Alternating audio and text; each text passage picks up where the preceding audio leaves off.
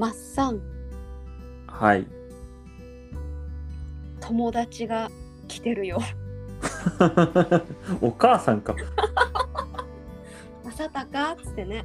知ってるから、今行くから。やつでしょそうそう。そう上がってっていうやつでしょ？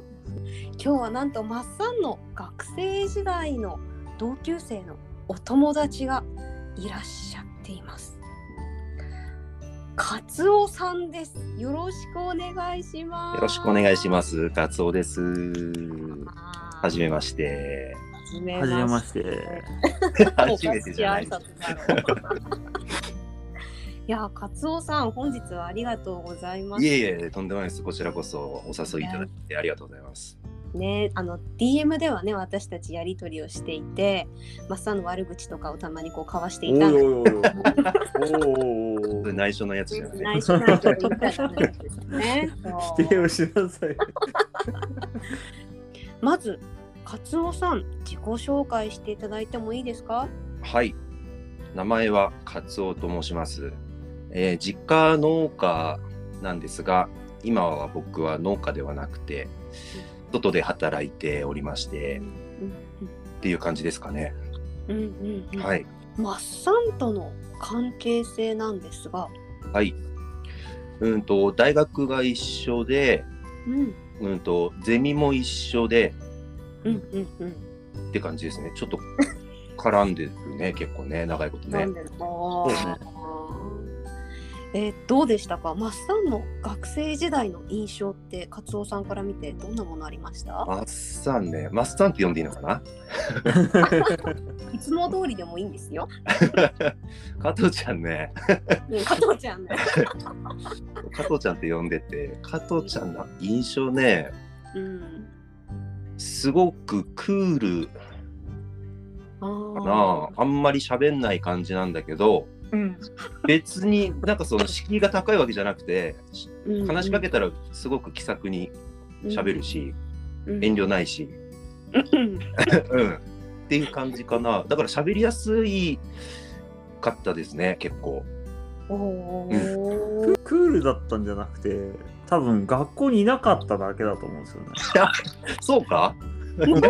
いなかったと思う。だって、どこ行ってたの？いや、僕、あの、単位が1年生、2年生でほとんど取ってて、で、あの、3年生。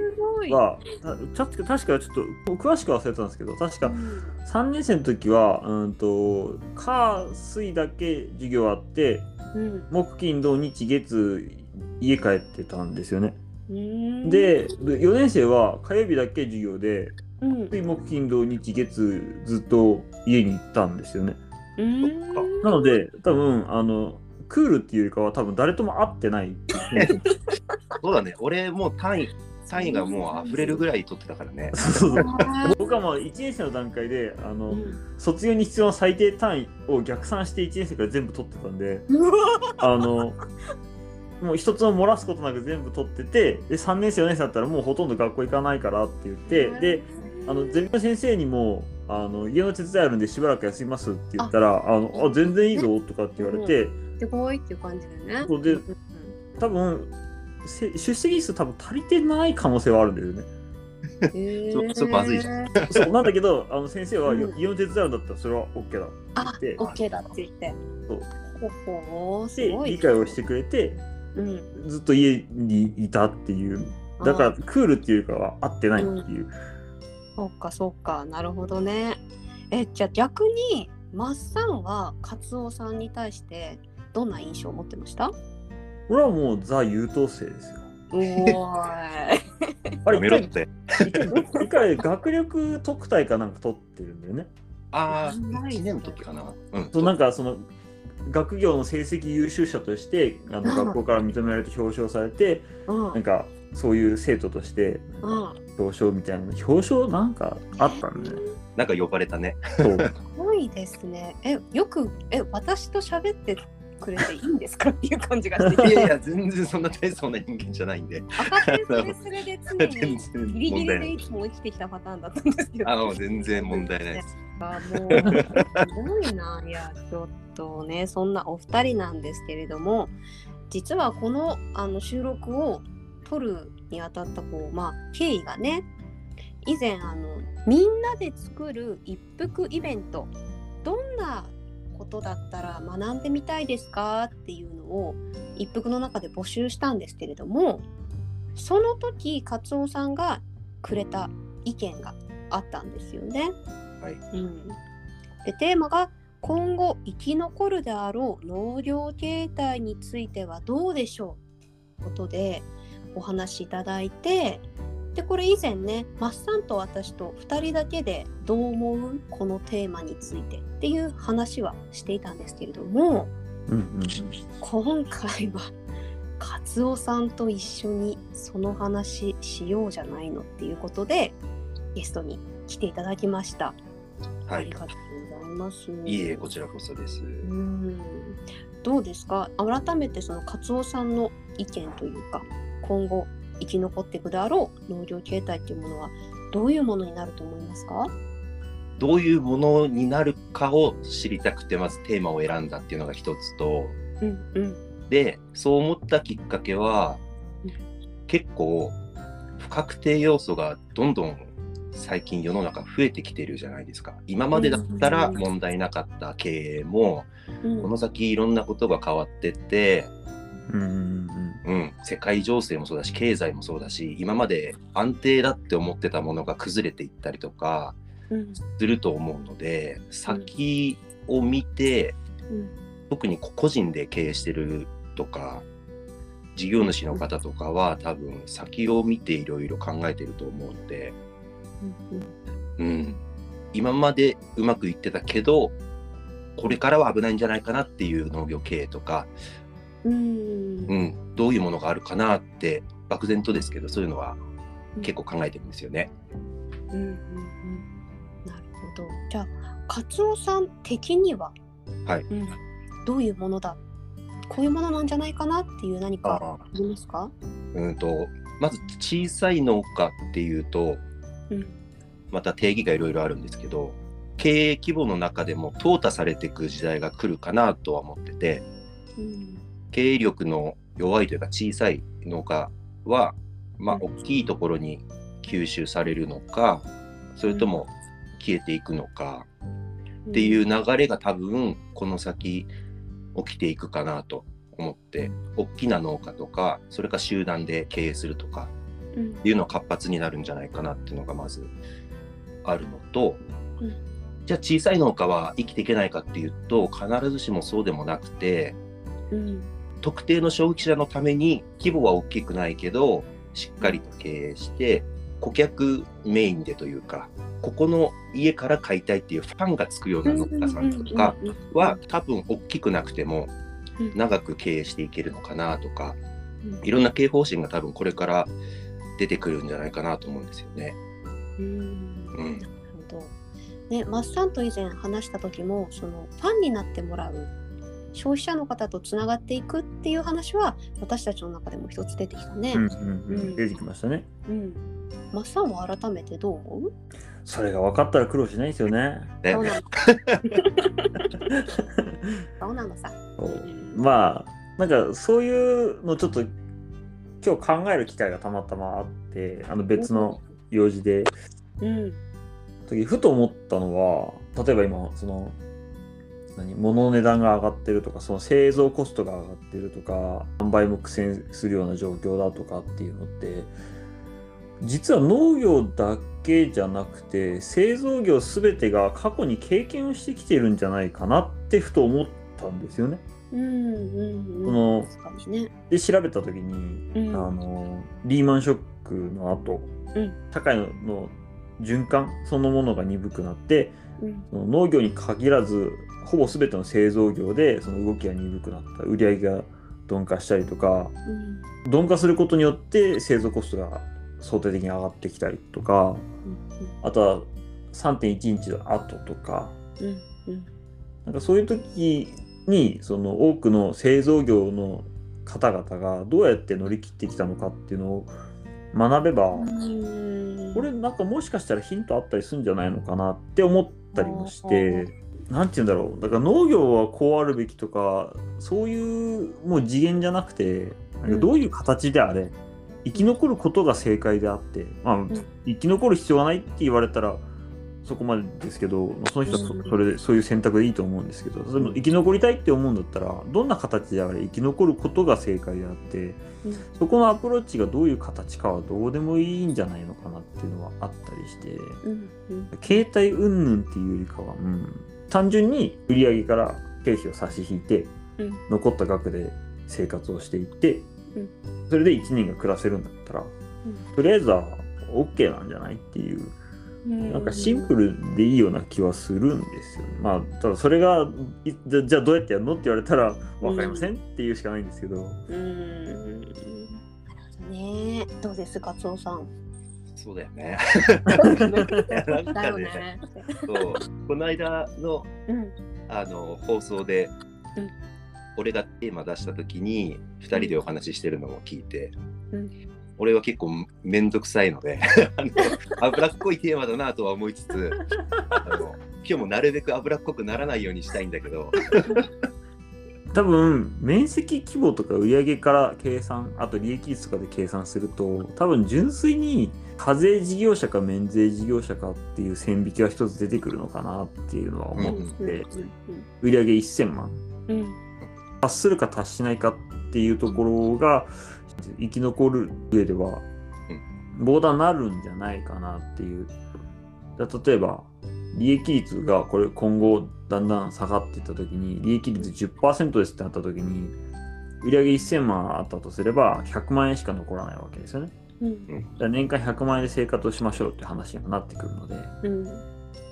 でそうなると多分純粋に現実的じゃないですよね。そのうん。農業だけで生活をしようっていうのはなかなか現実的ではないところもうん。ある。ってことを考えるとまあ利益率10%までいくかどうかはあれですけど例えば利益率30%でいったとしても300万。うん。300万ならまあ年収300万って言ったらまあまあ、うん、まあまああの平均年収ぐらいですか？うんうんぐらいですよね。なんかそれぐらいの金額だった気がするけど。ってなったら、多分一つボーダーとして、その一年収300万、うんと売上高1000万みたいなのが、うん一つボーダーになりうるんじゃないのかうんなっていう。うんとなると、そのまあ面積云々よりかは、そのどうやってその1000万を売り上げていくかっていう。でなおかつ、その300万をどうやって残していくかっていう。うん。だから700万の経費うん。をどういう配分でつ使って1000万を売り上げていくのかっていう計算。のような気はするんですよね。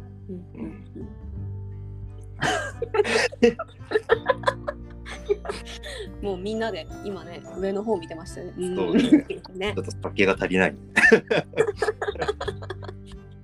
え、そそんなにあれ数字ああんまりこうやって数字で考えないですかね？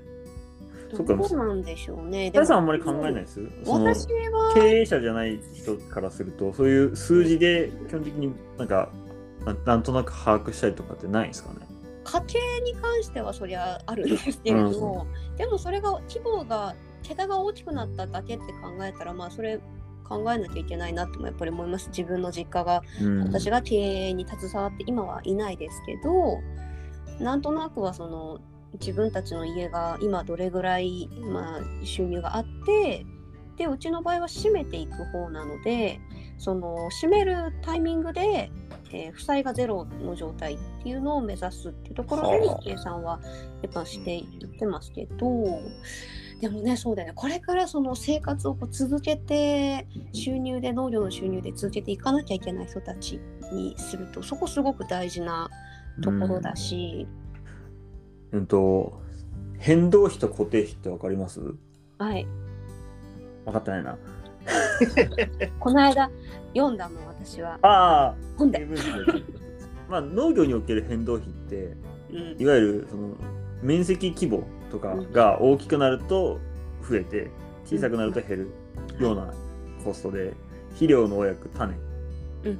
だかな？3つかな？ぐらいが主なんですよね。でおそらく、あのーそこら辺の変動費ってもう黙ってても上がっていくんですよ。今肥料も2倍ぐらいになってるんで。黙っててもそこはバンバン上がってって。だけどそこって削りようないんですよね。うん。うほとんど。確かにね。なのでどう考えるべきって多分固定費をどう圧縮するかっていうところなのかなって、その建物とか機械とか、うん。その面積あたりいくらかかるっていう費用じゃないものをどう圧縮するかっていうところうん。だと思うんですよね。ななんか細かい話になってくるけど、でもそういうことだよね。きっと例え多分ば、そうですね。あその、納期の整備を全て業者さんに丸投げしないで自分でどうにかできるようにする知識入れるだとそうそうそうそう思うしなんかきっと探したり見直せばしなきゃいけないことプラス浮くお金っていうのはきっとあると思うからそこをこう一回洗えるかみたいなのも大事になるのかな。うあとはその今持ってるうんその設備をうんから生み出す売り上げを増やせば相対的に圧縮かかる計算になりますよね。売上高が固定比率が下がるっていうこと。うんはいはいはいはい。ってなると、うんあの面積を増やすっていうのも一つ手なのかなっていう。うん現状設備のままうんそのできるマックスまで面積を増やすっていううんのも一つ手なのかなっていう気はうんしていてでも多分それって限界があるんですよね。うん現状の設備に余裕がある人ってそんなにいないから。だよねきっとギリギリでやってらっしゃるよね皆さんね。ってなるとうん一つ選択肢として僕が思い浮かんだのは協業協業他社と、うんまあ、他の農家の人と一緒に仕事をするっていう。なるほどね。でその例えばそれでうん施設が2倍になるわけ例えば2人でやったら施設が2倍になるわけじゃないですか。でもそれってうまくやりくりすれば2倍じゃなくて 2. 点何倍の回転っていうかうまくやりくりすれば、うんうんそのちょっとやっぱりうん余裕がというか、まあ、やり方次第ですけどうん。いう可能性がケースとしてあり得るかなと思ってておうおうおうおう。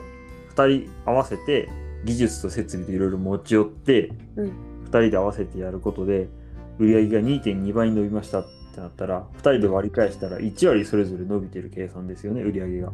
それであればだって単純に1割固定費が圧縮されたっていううん計算になるのでうんそうか。そう例えばそのなんで2人でやるかっていうとその作物を手分けするっていうそのこの人はこれがこれが得意だからこの人に全部お任せしちゃって。うんうんうん。こっちの人にはこれとこれが得意だからこの人にはここれをとこれをお願いしてっていうふうにやってうん。その仕事をシェアリングするとかうんその人その人の設備とかノウハウとかって得意不得意が絶対あってうん。うまく噛み合えばうん。そうだね。補い合っていくんだ。まあまあ多分レアケースだとは思うんですけどうまくやらないと、うん、本当に全然 あのロスを生むことしかないかなと思うんですけど。確かにね。あとシンプルにお互いの仲の良さとか気の使いもちろん相方とか そういうとこも出てくるけどね。でもねそうだね。そういうやり方も実際あるよね。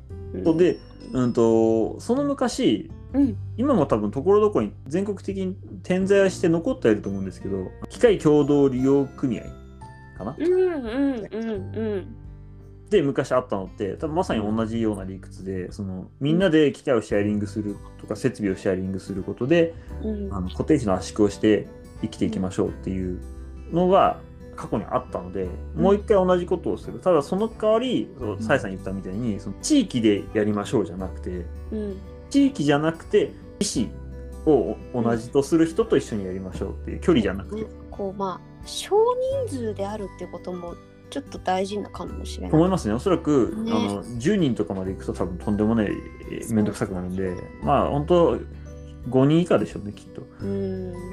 やっても、まあ、5人多いかな。3 3件4件。三四人？うん。あ多分あのほとんどのケースでだとうまくいかないような気がするんです。本当にごく稀なその身近にうん移動できる現実的な距離の中にあのそうだね。志をが気の合うやつがいて。ちょっと似てるよねって意思疎通ちゃんとできるよねって一緒にやるかいとかってそう。うん。その経営を一緒にするんじゃなくて業務提携のような形で、ここ向こう数年だけちょっとなんとか一緒に生き残ろうやっていうう、ん。うんっていうそのライトな共同があってもいいのかなっていう。うんのはちょっと今日一日考えててふと思ったんですよね。いいタイミングじゃないの。それなんか経営者同士のうん。あれ欲しいなとか、こういう人欲しいなみたいな、うん、マッチング的な何かってあるのかい？マッチングアプリみたいのあったらすごい便利なのに、ね。いやそれってだってそそんなんで会っちゃったら距離バグってるからダメじゃない、いやでも地域をさ例えば厳選するのよ。そのなんていうの？この地域範囲何キロメートル？それはあれじゃないですか？だって普段飲み会ねしてて、こいつとは話し合うな合わねえなってあるじゃないですか。まあね。それでいい気がしますよ。でもさあまあ飲みその人によるんだろうけどなんかこう他の市外とかさ町外の人とさ結構知り合えるきっかけってまあいろんなものに参加してればそうやってあるんだろうけど実はあなたここにいたんだねとかさこんな人がここにいたなんてっていうのをつなげる一つとしてそういうのがあってもなんか面白いかもしれないね。それ間に合わないんじゃないですか？間に合わない。その来春来春に？そうそうそう。だから来春とか2年後？の春うんうんうん。とかにやるんだったら、多分その本当34年前ぐらいから会って話をすすり合わせてっていうかなんかうん。そここの人こういうこと考えてる人だなっていうのがなんとなく把握した上で何年も過ごして、いや 来年ぐらいからさちょっとさってやらないと多分 うん。会って突然来春からちょっとやりませんかっていうのはむずいと思うんですよね。って考えるとそう多分そういうシステムって長期的に見たら、その次の危機の時にはいいと思うんですよ。うんうんうんだけど今現状の目の前のこの危機を乗り切るには多分間に合わないんですよね。そうねだから単純に今現状自分の顔の広さがうんキャパシティの限界のような気はしますよね。どっかそっかでつながりって大事だよね何を欲しい人がどこにいてとかそうそうそうそうそう。自分の考えを知ってくれる人がここにいてっていうのは大事なことだよね。普通さんどうですかね？ね経営者同士のマッチングは確かに瞬発力はないよね、ないかも、うん。言われてみると、うん。ねうん、俺あれだね。農家離れてうんうん。客観的にっていうか、遠目から見てってうん。また思ったのは今度生産者と消費者のマッチングってうんうんうん。あの野菜欲しいとかもそうだけどこのタイミングで定期便みたいなのとかなんかそういう消費者の需要って生産者の人ってどれだけ把握できてんのかな？もし分かってないんだったらマッチングあったら面白そうだなとか。うんうんうんうんうん。っていうのをふわっと思ってるんですよ。うん、生産してる側だとやっぱりこれは喜んでくれるだろうっていう生産者側の思惑はあってもうんうんうん。実際消費者の人に聞いてみたらいやこういうので困ってんだよねって言うほどのことでもないけどみんなが思ってるかもしれないこととか。うん。うん。なんかそういうの掘り出したら面白そうだなとか思ってうん。結構職場の人にはいろいろ聞くんだけどうんうんうん。やっぱり改めて聞くとあんまり あの、うん、ちょっと難しいようなことをたくさんみんな言うから。うん。うんえ例えば？なんかうん。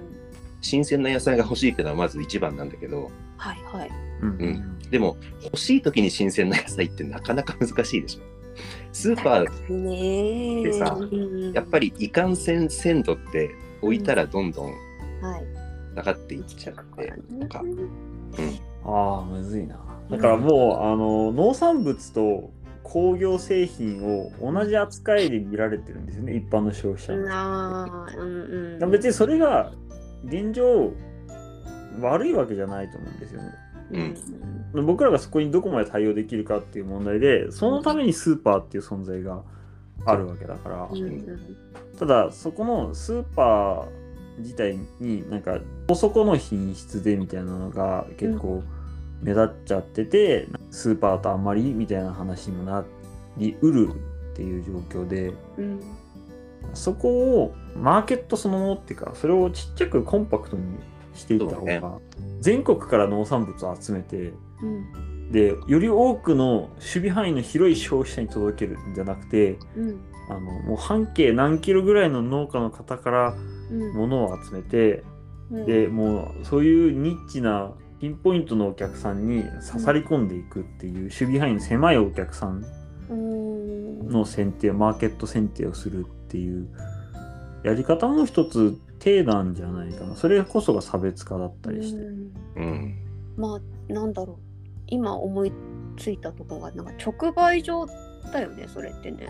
あそうだわ。ところで。うん、ね、そう。そだからその直売所を自分だけの直売所みたいなものを高い判定のその中でね鮮度が保てるその配送しても保てるっていう判定の中でもっと知られてない自分たちの野菜だとかもっと知られてない自分たちのお米っていうのをアピールできる場所みたいのがあるのもなんか今ちょっと面白そうだなそうですねだから直売所をみんなで所有してればあそうそうそう。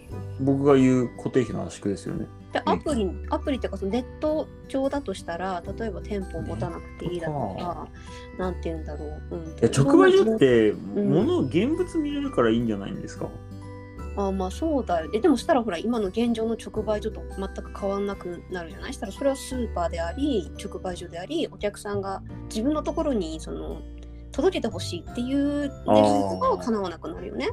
そういうなんかそういうのも面白いなと思ってでもそれって食べ直だとかさもうすでにあると思うんだよポケットマルシェみたいな感じで。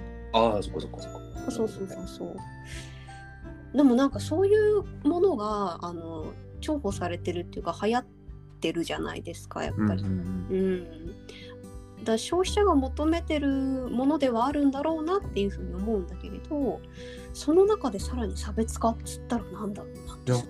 うん、で今の話から言ったら単純にあれですよね。だから守備範囲を狭めればいいんですよね、うんうんうんうんその消費消その僕らは生産するものもうん。販売するその狙っていくマーケットゾーンもうん狭めて狭めてニッチなところに刺さり込むっていうのがうん一つ経営の強みにしていった方がうんいいんじゃないですかね。ってなるとやっぱさ最初にさ勝夫さんが言ってくれたさそのなんていうの消費者との距離感とかファン化みたいなものがにつながってくるね。うん。